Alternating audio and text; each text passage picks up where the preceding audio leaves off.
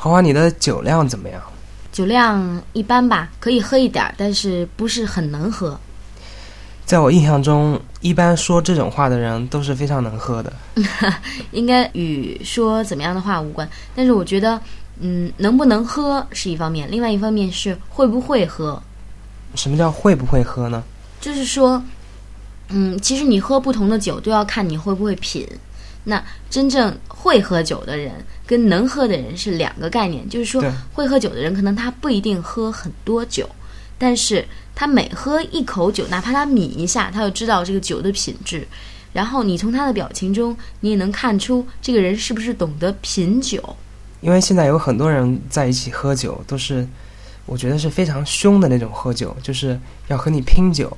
嗯，因为比如说我喝了五杯，你也要喝五杯，否则你就是不够义气。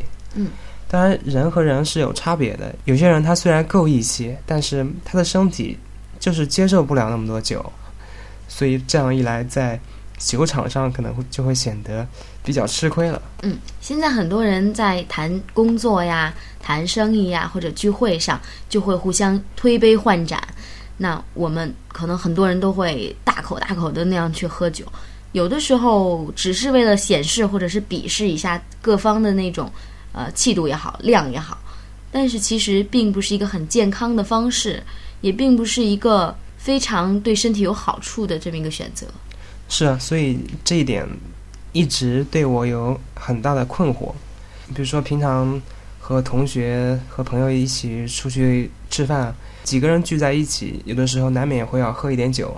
你喝了一点，别人就开始要求你要喝更多。我想，这可能是由于个人对酒的认识不一样吧。可能对方就是认为你需要喝酒，你需要喝下去，哪怕你的身体对这种酒并不是特别的接受，你也得喝下去，因为是一种义气，就好像以前在古代的时候，几个人把自己的手指割破了，然后放了一点血出来，就是为了证明他们是结拜兄弟，嗯或者是非常关系非常亲密，就是说歃一种血为仪式盟，对，歃血为盟。那其实要说到喝酒的话，我觉得真正的那种大杯大杯喝酒的人，他并不懂得酒的一个文化，或者说他并不能够真正的意识到酒有的时候不是应该用来大口大口喝的，而是应该慢慢的去细品的。我想还是和个人的认识不一样，嗯可能有些人他就觉得我就是豪爽，我不能那样一点一点的品酒，我就是喜欢大口大口的喝酒。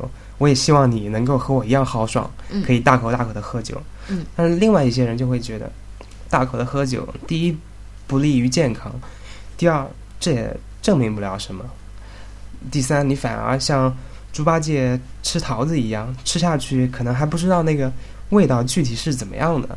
其实我我认识一些朋友，他们是不是很能喝酒，但是他们很会品酒，嗯。然后他们教我很多东西，比如说，呃，像喝不同的红酒要用不同的杯子，然后要用不同的姿势去品，然后要喝某一种酒的时候需要高温，或者某一种酒需要低温，它会分得很细。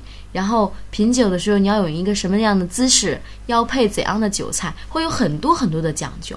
那已经发展成为一种爱好了吧？一种对，或者说是一种甚至说是一种艺术，对一种品味。对可能像很多人喝茶一样，就是一定要用什么杯子，因为用比如说用陶瓷的和紫砂的杯子品起来味道是不一样的，嗯而且那种喝茶的那种感觉也是不一样的。嗯我想这些人可能都是非常在意这些东西。嗯那其实对于中国人来讲，中国人比较多喝的两种酒，一种是我们说的烈性的酒，比如说白酒，对，还有就是黄酒。我想黄酒喝的人并不是呃，南方南方比较多喝黄酒，还有米酒。呃，我想那些可能都是在某些人可能习惯于对，就是地方性比较比较强的那种地方，他会去喝这些酒。然后其次，我们还会喝的就是啤酒，啤酒应该是最多的，各个各个地方都有自己酿造的啤酒。对，我想最流行的两种酒啊，一个就是白酒，嗯，然后就是啤酒。嗯很多朋友也都知道的是，中国最著名的就是二锅头，非常非常的有名，因为这个酒非常的刚烈，你喝下去就会觉得浑身很暖那种感觉。可能对于很多人来说，喝起二锅头来还是非常痛快的。但是对于我这样不能喝酒的人来说，二锅头简直就是像药一样。但是其实，呃，我可以建议你喝一点儿，你可以少量的喝一点红酒，你可以少量的喝一点红酒。一般来讲，很多人他的体质不适宜喝酒，比如说你身体里面的酶不够，那你。分解不了这种酒精，那你可以每天喝少量的红酒，或者说隔一段时间你喝一点点红酒，对于人的血压还有各方面身体是有好处的。但是不能多喝，任何酒都是这样，不宜多喝。包括你说你喝白酒，白酒喝多了是会伤胃的。然后比如说你喝啤酒，啤酒喝多了以后你会胀肚，你会有一些不良反应。同样，红酒也是一样，所有的酒它都是酒，它都含有酒精，喝多了你都会酒精中毒，都会对身体不利。是啊，可是问题是我从来不会喝多，我的问题是在很多应酬的场合下喝不了酒。那如果要是说这样的话，我我觉得你应该可以，呃，我不能喝，那我就不喝，干脆就不喝。如果你喝。那对别人就会觉得，哎呀，你在装蒜，你 你这个有虚假的成分，你能喝的，你可以喝，但是你不喝，那还不如就是我不喝，我根本就不喝。对，我也发现这一点。如果你一直坚持不喝，别人可能也不是那么在意你。对。那如果你喝了一点的话，别人会觉得你喝一点太少，你还得喝。对对对，他比如说你跟我喝了一杯，然后另外一个人就会说，哎，你跟他喝，为什么不跟我喝？你也要跟我喝一个，你不够朋友，怎么怎么样？有的时候，呃，中国人很讲大碗喝酒，大口吃肉。那你的酒量决定的你的气度，对，是不是一个场面上的人？对，似乎在历史上，酒这种东西似乎总和那些英雄联系在一起，嗯，总和那种正义、那种义气联系在一起。比如说那个武松打虎的武松啊，他是喝了酒，然后把老虎打死。三碗不过岗。还有像《三国演义》《三国志》里面的张飞。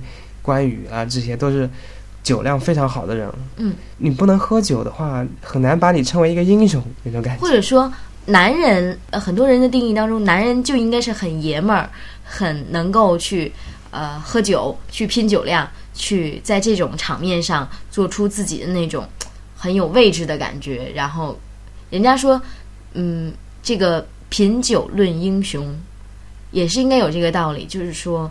人们在喝了酒之后，你会觉得这个人很豪爽，或者这人是不是讲究，是不是有义气，是不是很呃心胸开阔，都会从酒桌上来看这个人。所以，我想这种传统的这些文化、这些习俗，对现在的人冲击还是非常大的。嗯，这应该算是酒的这个文化的一个传承。对，但是问题是我发现现在很多人在酒桌上很讲义气的人，却是因为。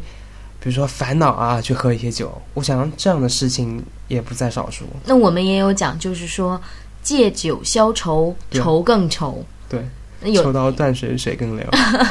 然后其实有的时候喝酒，有时候分心情的。比如你心情很好，大家朋友在一起很高兴的那种状态，那你喝多喝一点，可能也不会醉。但是如果你心情很不好，也许只喝了一点点酒，就已经酒不醉人人自醉了。当然，我们刚才说到那句诗，是唐朝的一个皇帝的诗。嗯，那他就是每天非常愁，因为他要亡国，他的国度要被外来的权力所侵占，所以他喝酒。所以这样看来，酒的作用还是非常大的，又可以在一起证明义气，证明你够男人，又可以用来排解自己的情绪。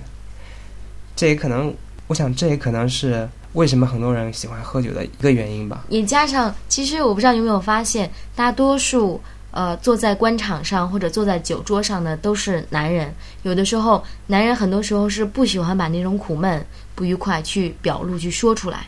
那他只有借助酒的机会来，我们可以说是借题发挥，他去舒缓自己那种心理的压抑，然后去排解这方面的东西。对这种情况，我想还是存在很多的。嗯。所以说，可能酒这个东西不是一个好的呃事物，但是有的时候可能给人的一种心理上的宽慰还是有的。是啊，我想酒肯定是不是很好的东西，我想可能只是一个必需品吧。在我们没有能找到更好的替代品之前，可能酒还是得要存在嗯很长时间的。很多人还是会选择酒嗯，去排解苦闷，或者去在一起聚一聚，嗯，或者是交际场上的应酬，都还是需要酒的。嗯，对我来说是一个很不好的消息。但是我觉得少喝一点儿，少喝一点儿，有的时候还是可以。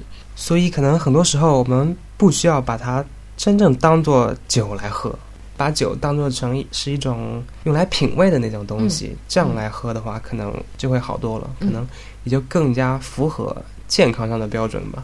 当然，对于我这样的不能喝酒的人来说，也会有减轻很多的负担。